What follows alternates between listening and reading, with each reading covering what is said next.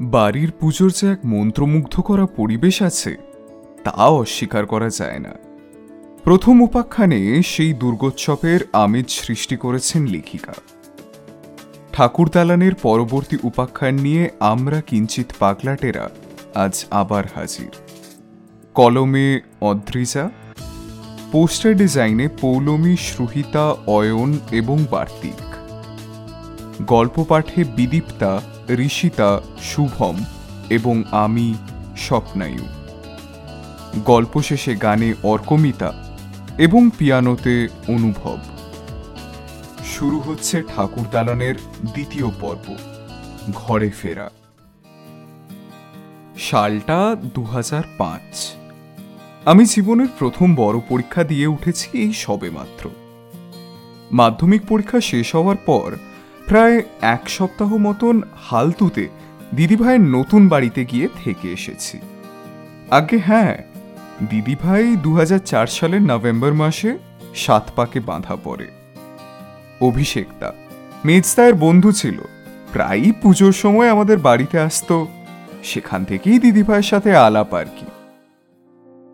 বাড়ি ফিরে দেখি আমার শখের টেবিলটা বছরের পর বছর এত নির্মম অত্যাচার সহ্য করতে না পেরে সব বই খাতা শুদ্ধ মুখ থুবড়ে পড়েছে।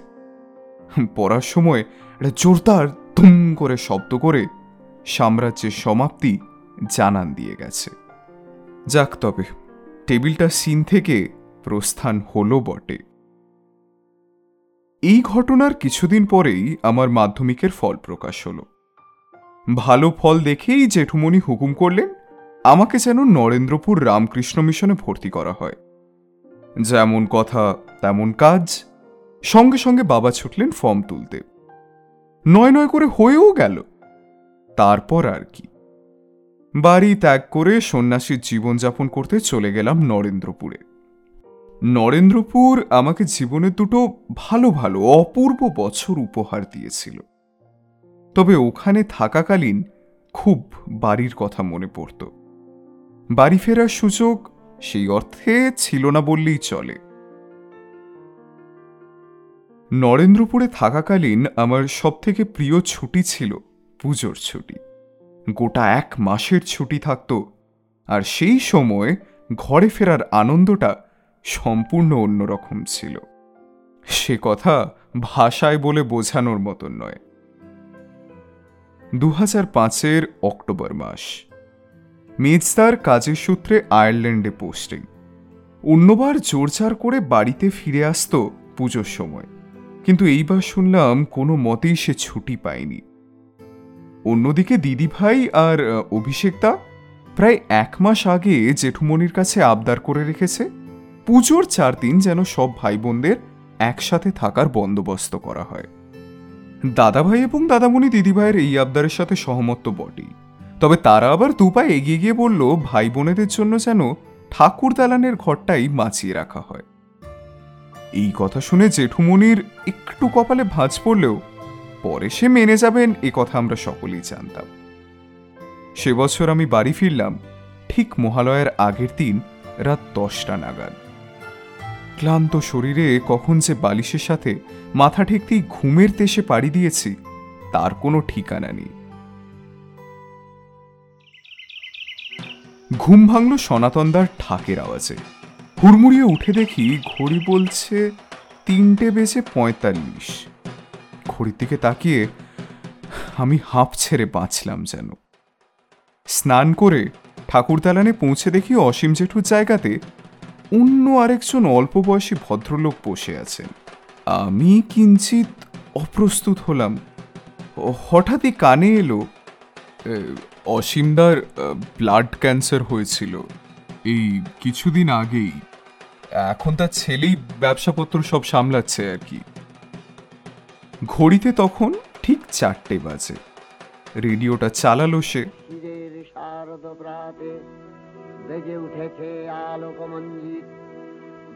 প্রত্যেক বছরের মতন এবারও সবকিছুই এক ছিল।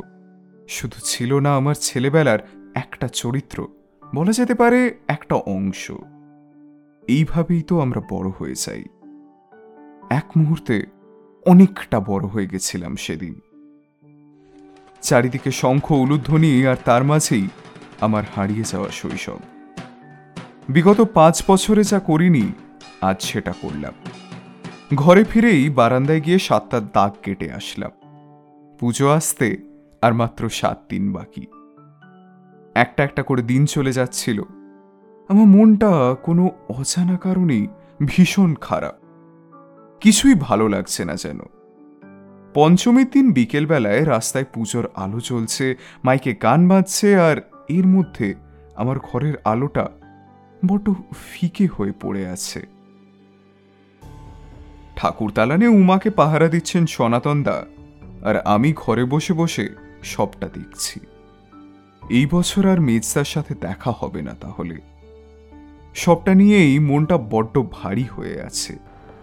ঠিক এমন সময় বাড়ির সামনে একটা ট্যাক্সি এসে থামল। জানালার কাছে যেতেই দেখলাম দিদিভাই আর অভিষেকদা ট্যাক্সি থেকে নামছে। ওদের দেখে মনে হলো, এই কালো মেঘের ঘন ঘটার মধ্যে একটু হলেও আশার আলো সঞ্চার হয়েছে। দিদিভাই আসার পরে একটু হলেও সুস্থ লাগছে এখন। পঞ্চমী সেই গুমট ভাবটা আর সেইভাবে নেই। ষষ্ঠী কেটে সপ্তমী এসে গেছে।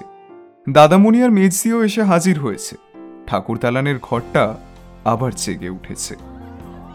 সময় সময় ভাষা ভাষা হাসির দমক, মাঝে মাঝে আবার ভৈরবী বা ইমন কল্যাণ। আর এইসব ছাড়া মনকে জাগরিত করে তুলেছে আমাদের সেই খুব চেনা সনাতনদার ঢাকের আওয়াজ। পুজো শুরু হয়ে গেছে। কীভাবে দিন গড়িয়ে যাচ্ছে তার কোনো ঠিকানা নেই। সপ্তমী গড়িয়ে অষ্টমী কখন চলে এসেছে তার কোনো খোঁজ রাখিনি আমি। মহাপুজো, মহাস্নান আর মহাভোজ, অষ্টমী মানেই দেদার হুল্লোর তবুও দু হাজার পাঁচ সালের অষ্টমী যেন এক বিভীষিকাময় পরিবেশের সম্মুখীন করে দিয়েছিল আমাদের সবাইকে। আমার ঘরটা থেকে ঠাকুর মন্দিরে যাওয়া সরু গলিটাতে দাঁড়ালেই মায়ের সেই মহিমাময়ী রূপটা ভেসে উঠত। সেখানে দাঁড়িয়েই আমি বারবার অসীম জেঠুর মূর্তি করার কারুকার্যটা মনে করছিলাম। এমন সময় খোকা তাড়াতাড়ি আয় সন্ধি পুজো শুরু হয়ে যাবে যে। এই তোরা সবাই দাঁড়টাকে একটু ছেড়ে দাঁড়াবি কেমন? এই, প্রদীপটা নিয়ে আয়। ছোটবেলা থেকেই শুনে এসেছিলাম আমার ঠাকুরমার নাকি বিভিন্ন রকম অবিশ্বাস্যকর গল্প আছে এই পুজোকে কেন্দ্র করে। সন্ধি পুজোর সময় মা জেঠিমারা একশো আটটা প্রদীপ চালাচ্ছেন পুরোহিত মশাই প্রাণপণে সংস্কৃততে মন্ত্র পড়ে যাচ্ছেন। পেছনে সনাতনদা যেন সমস্ত শক্তি সঞ্চার করে ঢাক বাজিয়ে যাচ্ছেন। আর আমি এক দৃষ্টিতে তাকিয়ে আছি। তখন যেন আশেপাশে সবাই উন্মাদের মতন শক্তি সঞ্চার করেছে। সবাই যেন জেগে উঠেছে, আর ওই আট মিনিট যেন হয়ে উঠেছে জীবনের সব থেকে মূল্যবান আট মিনিট। ঠিক আট মিনিটের মাথায় ঢাকে যখন শেষ কাঠিটা পড়ল, তখনই মিস্ত্রি জল নিয়ে আয়! জল নিয়ে আয় কেউ! তাড়াতাড়ি যা! কি হলো? এ কি অজ্ঞান হয়ে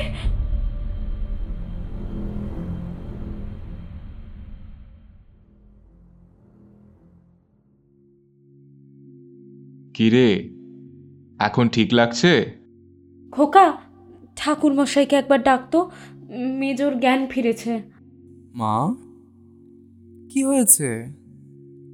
কি এমন দেখেছ বলো তো? আমি আমি আমি আমি দেখলাম ওই আঙুলটা নড়ছে। অনেকক্ষণ ধরে তাকিয়েছিলাম, তারপর চোখ ফিরিয়ে নিতেই যেন মনে হলো কেউ আমার নাম ধরে জোরে ডাকছে। আমি উঠে বেরিয়ে যাব এমন সময়, মাথাটা না না, ওসব কিচ্ছু হয়নি। তুমি না হয় আজকে তাড়াতাড়ি শুয়ে পড়ো, কেমন? আর শোয়ার সময় না হয় বড় কাউকে সঙ্গে নিও। ঠিক আছে? আগে এরকম গল্প শুনেছিলাম বড়মার কাছে বহুবার। সেদিন চোখের সামনে সবটা দেখে কেমন যেন বাক্রুদ্ধ, হতভম্ব হয়ে গেছিলাম প্রায়। বাড়ির মহল তখন বেশ গরম। খাবার ঘরেও সবাই চুপচাপ। নিজের মতন খেয়ে উঠে গেল, একটা টু শব্দও করল না। বাকি পুজোটা মেজসির ওপর কড়া নজর রাখার দায়িত্ব পড়ল আমার এবং দিদি ভাইয়ের। বলা বাহুল্য দিদিভাই বেশিরভাগ সময়ই এই দায়িত্ব এড়িয়ে গিয়ে অভিষেক দায়ের সাথে সময় কাটাত। আর এমন সময় হঠাৎ মেজদি বলে উঠল, মেয়েটা কত বদলে গেছে রে। আসা পর্যন্ত একবার ভালোভাবে কথাও বলল না। সারা দিন অভিষেকের সাথে পড়ে আছে। দিদি ভাইয়ের মধ্যে সব থেকে বেশি বদল আমাকে ছাড়া আর কেউ দেখতে পাচ্ছে বলে তো আমার মনে হয় না। হ্যাঁ দিদিভাই সত্যিই অনেকটা বদলে গেছে। আসলে আমরা সবাই একটু একটু করে অনেকটা বদলে গেছি। শুধু বদলাইনি, আমাদের রীতি রেওয়াজগুলো। প্রতিটা বছর আমরা এই চারটে দিন সব রাগ অভিমানগুলোকে বাক্সবন্দি করে হাজির হই এই ঠাকুর দালানে তারপর চারটে দিন সব চিন্তা ভুলে নিজেদের যেন সঁপে দিই এই আনন্দ উৎসবে। তারপর? তারপর আবার সেই যে যার জীবন নিয়ে ব্যস্ত হয়ে পড়ি। এই ব্যস্ততার মধ্যেই যে কখন নিজেদের একটু একটু করে অনেকটা বদলে ফেলি, সেই কথাটা হয়তো আমরা কেউই জানি না। শুধু এইটুকুই জানি, বিসর্জনের পরে যখন ফাঁকা ঠাকুর দালানটা পড়ে থাকে তখন আমরা একটা প্রতিশ্রুতি পাই। আসছে বছর আবার হবে। এসো প্রাণ